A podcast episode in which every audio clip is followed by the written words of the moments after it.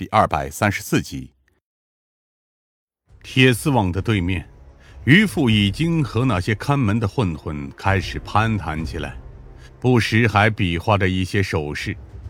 而那些看门的混混则将信将疑的看了他几眼，互相商讨了几句之后，便跟着渔父离开了冰库大门。好机会！我立刻起身，准备好，我们该进去了。穿过铁丝网，很快我们便感到了一股凉气从下方的阶梯口袭来，而沿着楼梯往下，很快我们便看到了所谓的冰库雏形。至少从字面意思上而言，这里确实是一座冰库，将近上百座陈旧的冰箱摆在巨大的大厅中间，共同发出了刺耳的噪音。夏凌薇皱着眉头，轻轻地打开了一座冰箱的大门，而里面的东西则让我们不约而同地吃了一惊。这些是肉。之前刚刚经历过那样的事情，也难怪夏灵薇会对这些肉露出了难受的表情。但我则安慰地拍了拍她的肩膀，示意她不要紧张。只是普通的冰冻猪肉而已。看来无论在什么地方，食物都是硬通货。可是鱼胡子在这里储藏这么多的肉做什么呢？也许只是单纯的留给自己吃，又也许是想要倒买倒卖，拿这些肉去收买人心，谁知道呢？我们的关注点不是冰库，而是里面的地方。我努力的嗅着空气，终于让我嗅到了那股熟悉的火硝味道。是装粉车间，我沉声说道：“就在那扇大门背后。”我和夏灵薇合力拉开了那扇卷闸门，果然，扑面而来的就是一股极为浓郁的火硝味道。无论收拾的再怎么干净，常年累月被硫磺和碳粉侵蚀，这种味道一定早就深入到了这座车间本身的墙壁之中。夏灵薇怔怔地看着我们眼前庞大而漆黑的车间，一时间竟然说不出话来。我则从衣服口袋里拿出了强光手电，轻轻地打开，一道光柱瞬间照亮了我们的前方。恍然之间，一个血淋淋的身影仿佛就被吊在我们面前一般。夏灵薇如果不是瞬间捂住了嘴，肯定已经喊了出来。但很快，当光源清晰下来之时，我们才发现，这只是一具被吊起来的半扇猪肉而已。屠宰场。夏灵薇反应了过来。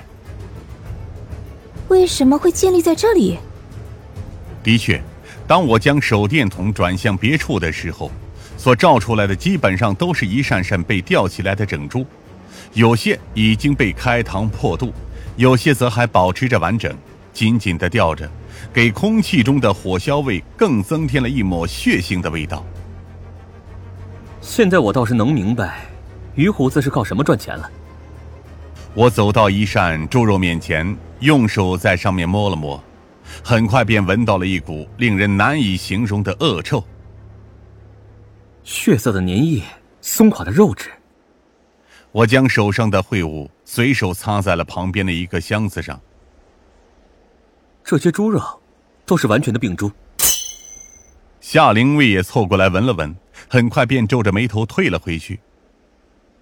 难不成鱼胡子就是靠在深巷里倒卖这种猪肉来赚钱吗？答案显而易见，从现在开始，恐怕我们要追查的可不仅仅是一桩杀人案了。这座。病猪屠宰场的规模简直超出我们的想象，甚至我手中的手电筒都没办法照到那些屠宰线的全貌，简直难以置信！天底下竟然会有这种人存在！夏灵薇气得简直牙根都痒痒。可是他为什么要把屠宰场设立在这种地方？试想一下，还有比这股浓郁的火硝味儿？更适合掩盖这种恶臭的地方吗？我皱着眉看着四周。利用仓库的名义，实质上从这里源源不断的生产病猪肉，将其投放到深巷的各个角落，以此来谋取暴利。甚至可能不止深巷，整个旧城区北区，可能都深受其害。必须把这里一网打尽。夏灵薇严肃的说道：“绝不能放纵这样的事情发生在我们眼皮底下。要解决这里，只需要一通电话就够了。但我们目前还有更重要的事情要做。”我看向车间深处。所幸的是，看样子。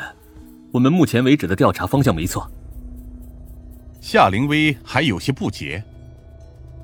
你指的是发现了这座病猪肉生产窝点吗？我指向了前方。